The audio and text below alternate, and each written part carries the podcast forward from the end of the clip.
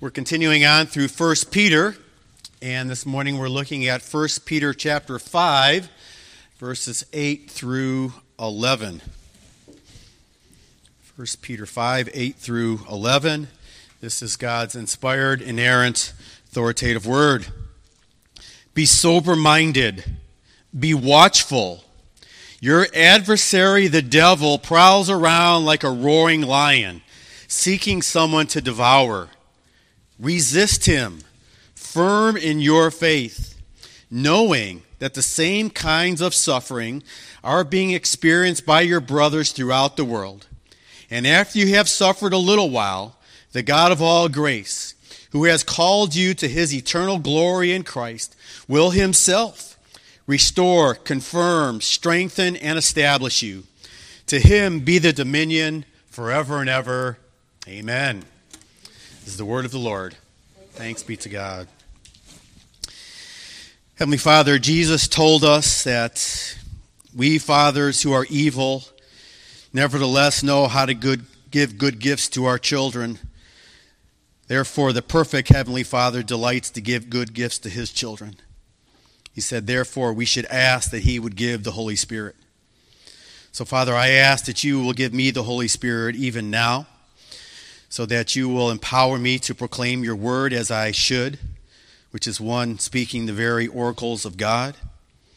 Pray that you will give this congregation your Holy Spirit so they can have understanding of what's being communicated through your word. Give them the Holy Spirit so that they have a heart and a mind and a will that wants to put into practice what they hear this morning. And we ask you to do this for your glory and our joy. In Christ's name, amen. In the summer of 2000, my family and I went on a vacation to Yellowstone National Park. And on the drive out, we noticed a, a, group was gathered on the side of the road, so we pulled over to see what all the commotion was about. And it turned out that somebody had spotted a black bear. And I was thinking, oh, it'd be pretty cool to see a black bear. Uh, but the black bear uh, ran away and, and we missed it. So the crowd dispersed and um, we had to change a, a, diaper. So we, we stayed back while everybody uh, went, on, went on their way. And after a few minutes, I thought maybe the bear came back. So I told Michelle, I'm going to go up the hill and see if the bear came back. And sure enough, I go up the hill and, and there's the bear and I tell Michelle, the bear's back. And you can imagine what she said don't get too close.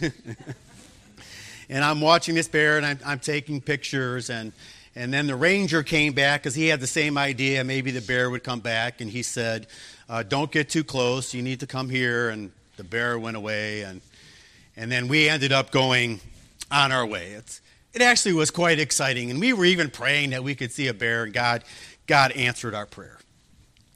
Now imagine if instead of me seeing a bear out in the woods, it had been a lion. I can tell you this at a distance of 40 yards, I would not have been as casual and excited. There would have been a little more fear and trembling. I don't know if you know this, but lions can travel up to 50 miles an hour. So he could outrun me. It's the second fastest land animal. If you want to know what the fastest is, it's the cheetah that can go up to 74 miles an hour. Now, by comparing the devil to a roaring lion, Peter is informing us that we have a serious adversary. He doesn't compare him to a raccoon who can get in your garbage and, and make a mess. He doesn't compare him to, to mice that can make droppings in the kitchen and you have to clean it up. He compares him to a roaring lion, and he does so for a reason. Our enemy is ferocious. And Peter's saying, you need to take this enemy seriously. And if you've been with us for a while, you know that the entire letter of 1 Peter was written to prepare God's people for suffering and persecution. And now at this point, Peter is upping the ante. He's saying, not only is persecution coming your way and suffering, you need to realize you're involved in a spiritual battle.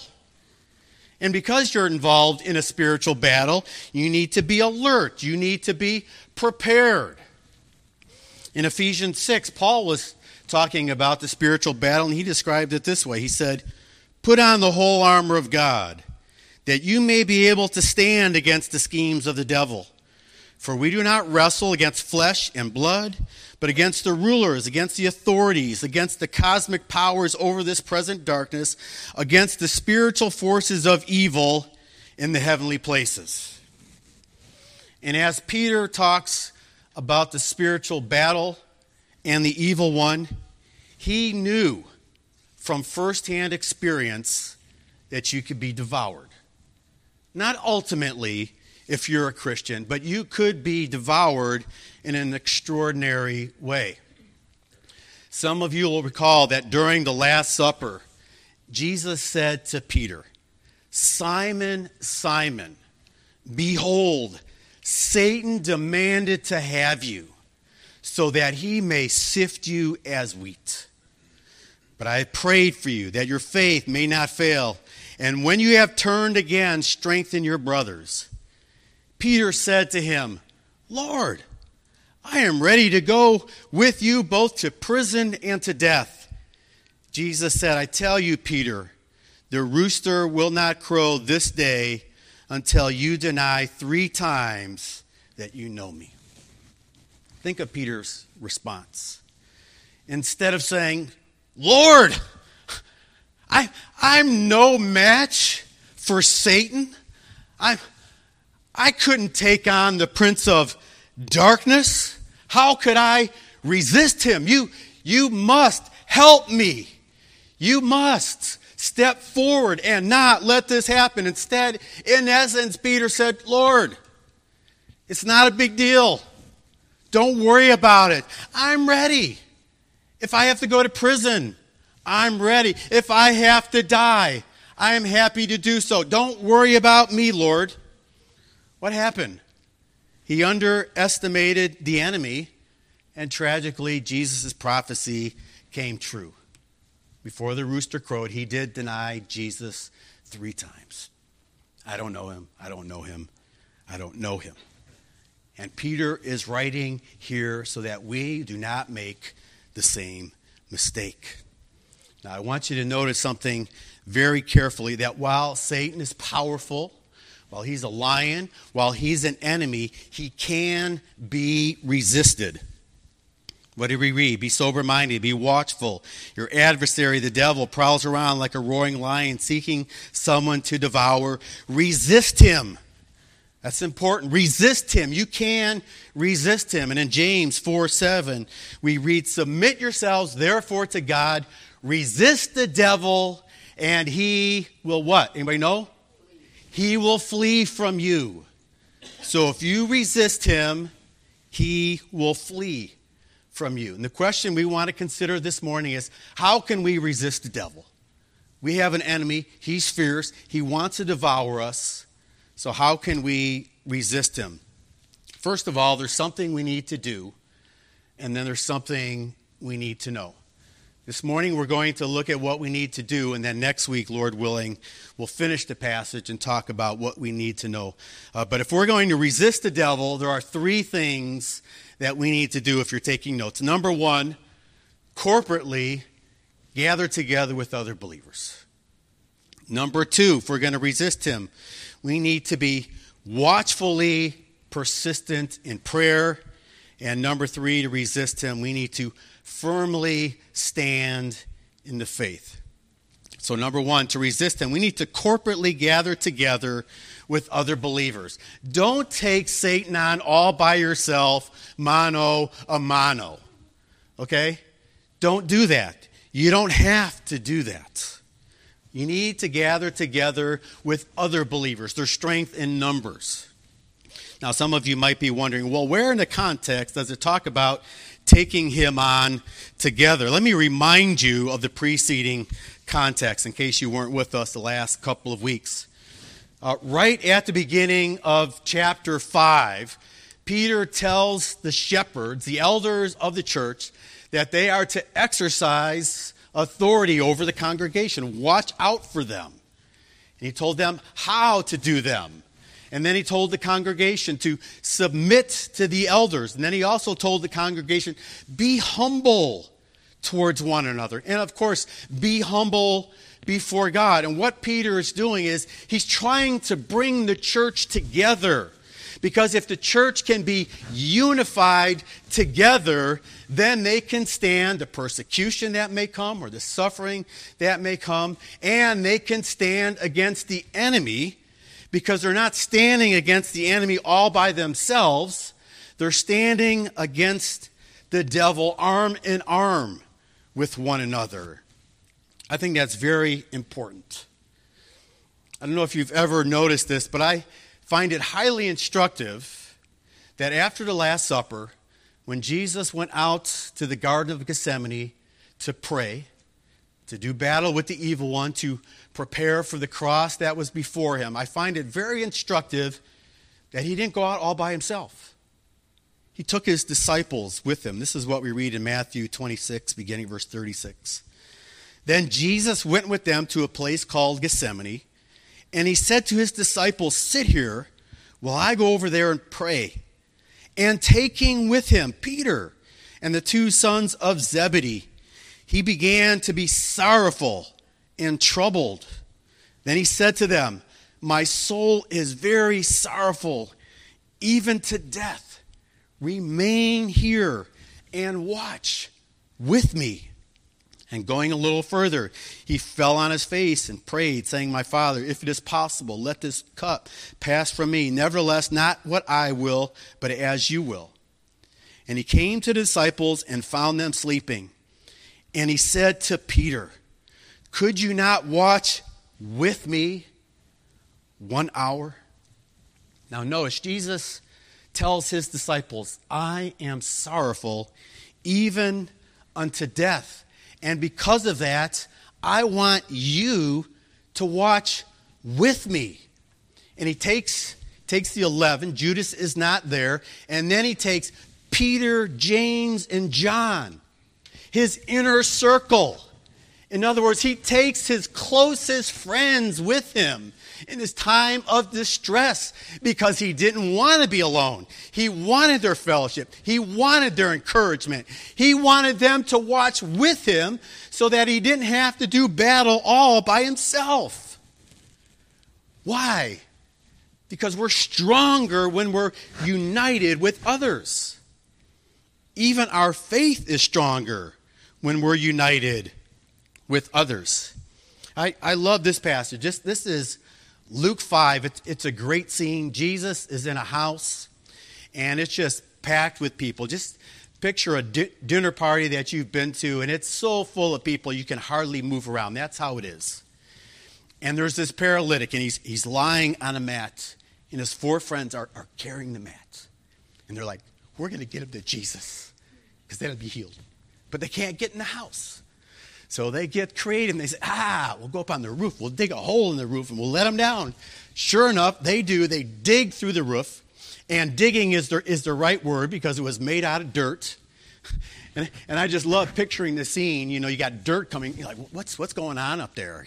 You know, and gradually the hole's getting bigger, bigger and bigger, lights coming through. And then all of a sudden, there's this man let, let down in the middle of this, this party placed before Jesus. And this is what I find fascinating. When Jesus saw, mark this, their faith, not his faith, their faith, plural, he said, Man, your sins are forgiven. Now, when he saw, he saw their faith, perhaps he meant the, the faith that the four men had in, in bringing their friend to Jesus. Maybe he meant all five of them together. I'm, I'm not really Sure, but I do find it fascinating that he talked about their faith. So while there is such a thing as individual faith that each one of us has, there's also such a thing as their faith. And don't you find this to be true as well? When people pray for you and, and they have faith and they're trusting God, doesn't it rub off?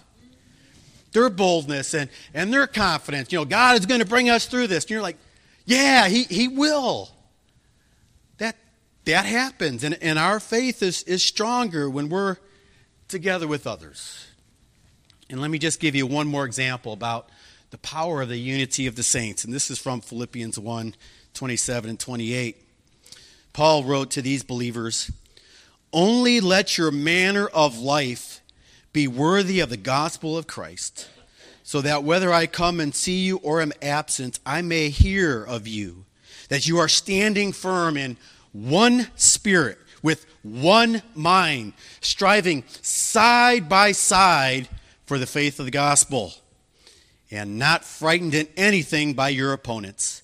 This is a clear sign to them of their destruction, but of your salvation, and that from God. So you see what he wants? Be, be united, one spirit, one mind, so that you can do ministry together, side by side. And then when your adversary comes against you, you'll be able to stand against him because you're doing it together. I mean, it, it's just obvious that the, one of the tactics of the enemy is to divide and conquer. Just last night, I was reading through this, this book by Erwin Lutzer, and he was talking about lessons we can learn from Nazi Germany. And he said Hitler said constantly that he could conquer his enemies by dividing them. And I thought, of course, that's, that's just how it works. It's, it's basic. People understand that. Divide and conquer, and Satan understands that, and we should understand it. So if we're united, then we won't be conquered. Then we can stand firm, whatever the enemy may throw against us.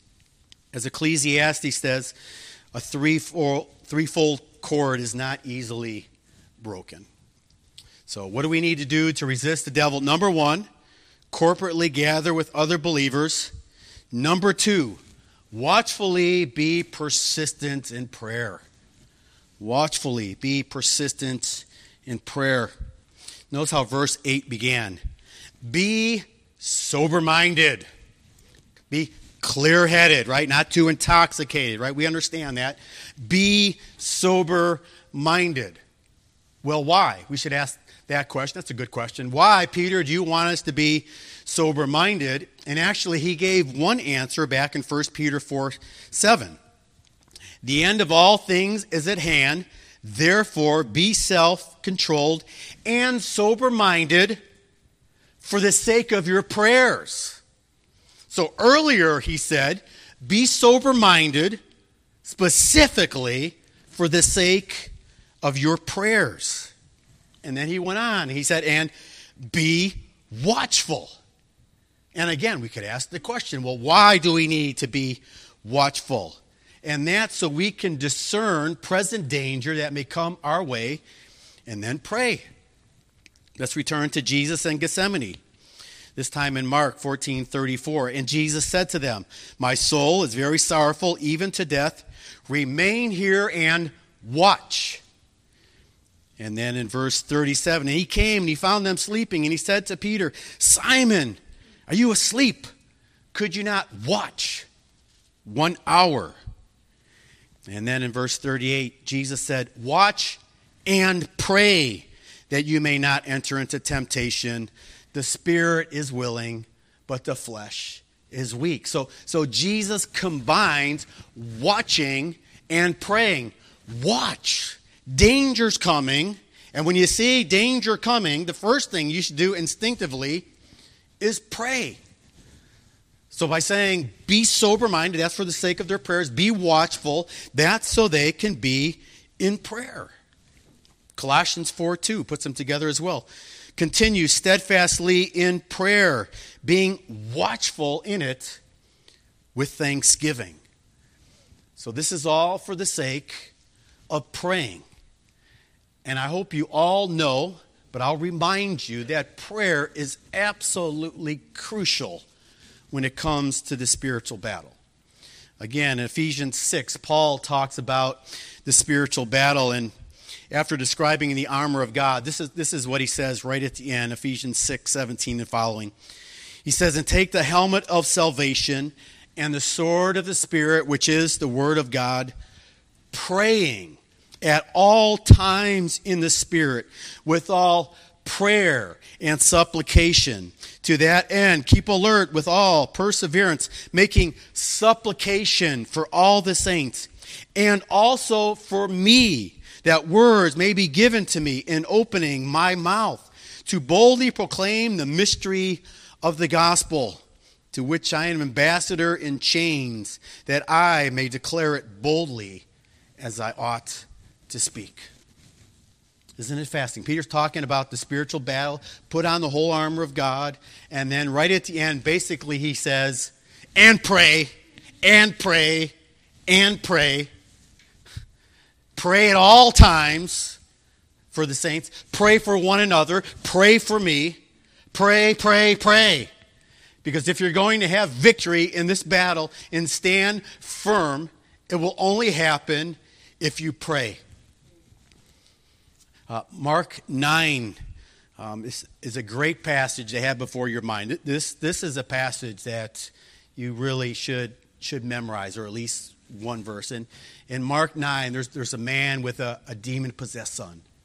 And he, and he brings the son to the disciples, and he says, Can you cast a demon out of my son? And, and they couldn't do it, which actually was surprising because earlier they had gone out and they were even came back ecstatic. They said, Lord, even the demons submit to us in your name. But this, this time they couldn't drive it out. So the man brings his son to Jesus and he asks Jesus to, to drive it out. And, and Jesus drives out the demon. And then in, in private, the disciples asked, asked Jesus, why, why couldn't we drive it out? And this is what he says Mark 9 29. This kind can only be driven out by prayer. This kind can only be driven out by prayer. In, in, other words, there, there are ranks in the demonic army. And, and Jesus, this kind was a little more stubborn than what you've up, been up against before. And he said, this kind was not going to respond to whatever you tried to do. I don't know what they tried to do. I know this. They didn't pray. He said, This kind, there's only one thing that's going to give you victory. Only one thing. What was it? Prayer. This kind can only be driven out by prayer, which tells you about the power of prayer. I remember listening to a pastor one time, and he said, if, if you ever find yourself like involved in a situation or, or a conflict and you're like, what, what is going on here? It's like this doesn't doesn't make sense. He said, don't overlook the fact that there may be a demonic influence involved. And, and if you sense that, if you sense like, man, I'm just like, what, what is going on here? You know, realize that it may be more spiritual than you realize. And, and if that's the case, that, that calls for prayer. You need to pray for God's intervention. And it may be that that God would be saying to you, the only thing that's going to give you a breakthrough in this, in this situation is, is praying. And, then, and let me ask this question how, how important is it to pray to be delivered from the evil one? I think it's so important that we should pray it every single day. And You say, why do you believe that, Pastor? Because Jesus told us to pray it every single day. When the disciples asked Jesus, Teach us to pray, he gave them what we commonly know as the Lord's Prayer. And the Lord's Prayer is a pattern for prayer, and it is something that we should use as a pattern every single day. Give us this day our daily bread. Right? Every single day we should ask God for daily bread. So what's what's the prayer? Our Father, who art in heaven, hallowed be thy name, thy kingdom come, thy will be done on earth as it is in heaven. Give us this day our daily bread. Forgive us our debts as we forgive our debtors. And lead us not into temptation, but deliver us from evil. And R.C. Sproul and other scholars have said that that could be translated, deliver us from the evil one. And that's how it's translated in the NIV, and I think that is the literal translation. Deliver us from the evil one. And if that's the case, Jesus is saying, This is how you pray, and I want you to pray this pattern every single day, and I do. Every single day, I pray. I do. I cry out to God. Lead me not into temptation. My spirit is willing, but my flesh is so weak. And deliver us. Deliver me. Deliver my family. Deliver this congregation from the evil one. Sometimes I say, when we're gathered together like we are right now, Lord, place a hedge of protection around us from the evil one. And then I like to add and do that by filling this place with your glory so that the demonic realm couldn't get very close because of your presence here. But Jesus also is telling us to take our enemy very seriously, and because of that, we are told to pray. So if we're going to resist the devil, number one, corporately gather together with other believers. Number two, watchfully be persistent in prayer. And number three, firmly stand in the faith. Firmly stand in the faith. So be sober minded, be watchful. And then verse 9, resist him. The ESV says, firm in your faith. If you have the New King James Version, it says, steadfastly in the faith. That's a better translation. Resist him steadfastly in the faith, the Christian faith, the gospel. Uh, we see the same idea in Jude 1 3. Beloved, although I was very eager to write to you about our common salvation, I found it necessary to write, appealing to you to contend for the faith that was once for all delivered to the saints. Now, the difference between these two uh, translations is significant. Uh, Peter, I believe, is not referring subjectively to your faith. Rather, I believe he is objectively referring to the faith, the truth of the gospel that we find in the pages of Scripture. And the difference between these two translations is where you place your focus. Where are you putting your focus? And that really is, is important. Uh, before I came here, I, I, told you last week I was part of a Korean church, and, and one time I was visiting a woman from the church in the hospital, and, and she had lupus, and it was pretty severe. And, and I remember her, her saying to me, she said, she said, Pastor, I'm focusing on my faith. And I said to her, Don't focus on your faith, focus on your God. That's, that's the difference. Don't focus on your faith. How, how strong is my faith? Focus on your God. If you zoom in on your faith, one of two things is probably going to happen. Either you're going to be arrogant or you're going to be discouraged. If you focus on your faith and you think, man, I'm really doing good. Like Peter, you know, like, Lord, don't worry about me. I, am ready. I'm prepared. If I have to go to prison, if I have to die, I'm ready. I am so strong, Lord. If you only knew how strong I was. If you look at your faith and you think, wow, it's so strong, you're going to be arrogant. What does Proverbs say? Fall, right? Pride cometh before destruction, a haughty spirit before a fall. Or on the other hand, if you look at your faith, you may be discouraged because you may think, my faith is pitiful. I just, I'm really struggling to believe anything by God, that he, that he cares for me, that He's in control, that He really has a good purpose for all that's, that's taking place. So if, if, if you look inwardly at your faith, you're going to be arrogant, and that's not helpful, or discouraged, and that's not helpful. So what, what you need to do is not look inwardly, but look outwardly at your great, your awesome, your majestic God. That's what you need to do. If you're struggling right now, that's what I would say. Don't look at your faith. Just ignore your faith, at least for the time being, and look at your God. And Scripture is so helpful for that. Maybe you need Psalm 121. I lift up my eyes to the hills. From where does my help come from? I love this. My help comes from the Lord, the maker of, of heaven and earth. So lift up your eyes. Where, where's your help going to come from? It's going to come from the Lord. And, and I love it. I got to go back. The psalmist says, Who made heaven and earth. That's where your help comes from.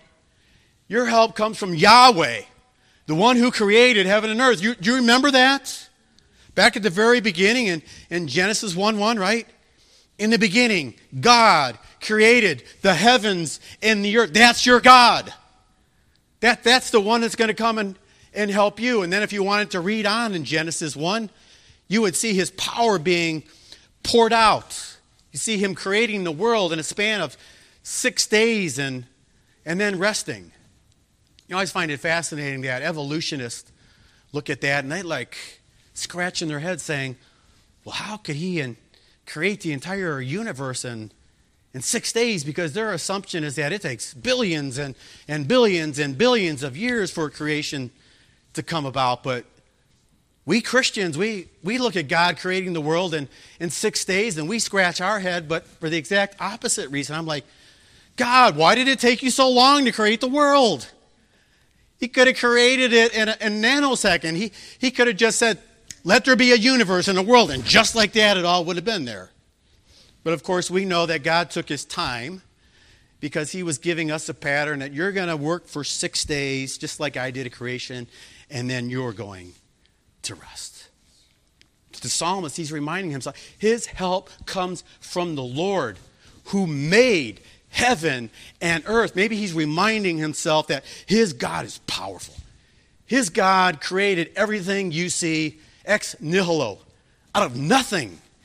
And if God can do that, then God can surely come to my aid and help me with my little problem. And that's what we do. We stand firm in the faith. We stand firm in the truths that we confess, that we find here in the pages of Scripture. And when we get our eyes on God and not ourselves, then we find that we can stand against our enemy. So as you're, as you're struggling now, you, have, you have a promise that you're clinging to? You know, maybe 1 Corinthians 10 13. No temptation has seized you except what is common to man, and God is faithful. I love how that's thrown right in there. And God is faithful. He will not let you be tempted beyond what you can bear. He will provide a way of escape.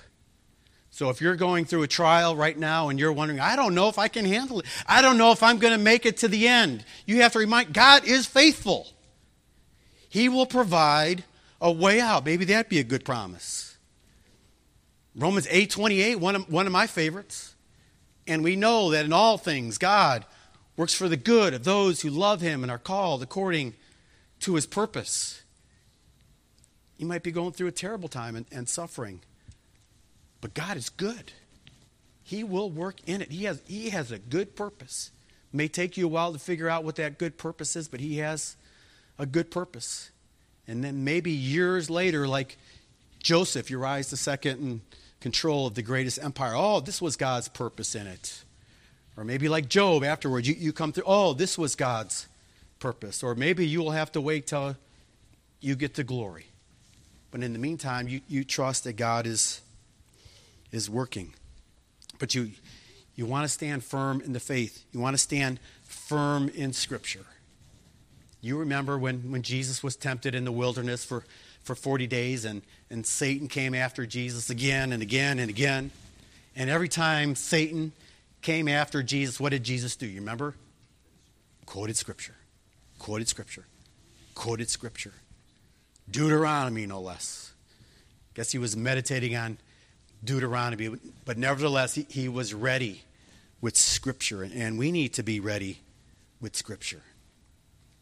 Ephesians 6, once again, where Paul talks about the spiritual battle. Take on the armor. And 17, he says, and the helmet of salvation, and the sword of the Spirit, which is what?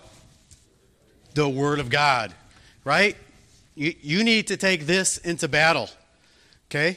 Remember, we're, our, our warfare, okay, it's not against flesh and blood, it's, it's spiritual. And therefore, we use spiritual weapons, and this is your sword. And you can resist the evil one with your sword. You can cut him to pieces. And as you resist him with the sword, James promised he will flee from you. came after Jesus. Jesus quoted scripture, and then we're told that the devil left him for more opportune time. But we need, we need to fight them off. We need, we need to have our sword ready to do, to do battle. In July of 1553, Mary Tudor uh, became Queen of England after overthrowing and beheading uh, Lady Jane Grey. Uh, Mary Tudor is commonly referred to as Bloody Mary because she restored Catholicism and had 280 Protestants burned at the stake during her five year reign. Among those executed were the reformer Hugh Latimer and Nicholas Ridley. As the flames rose higher surrounding these godly men, Latimer cried out, Play the man, Master Ridley. We shall this day light a candle by God's grace in England, as I trust shall never be put out. How were those two men able to stand firm all the way to the stake. Well, what, what a joy that they didn't have to go alone, that they had one another. Right? I, I think if, if, if God forbid I have to go to the stake, it would be so wonderful to have one of you there with me.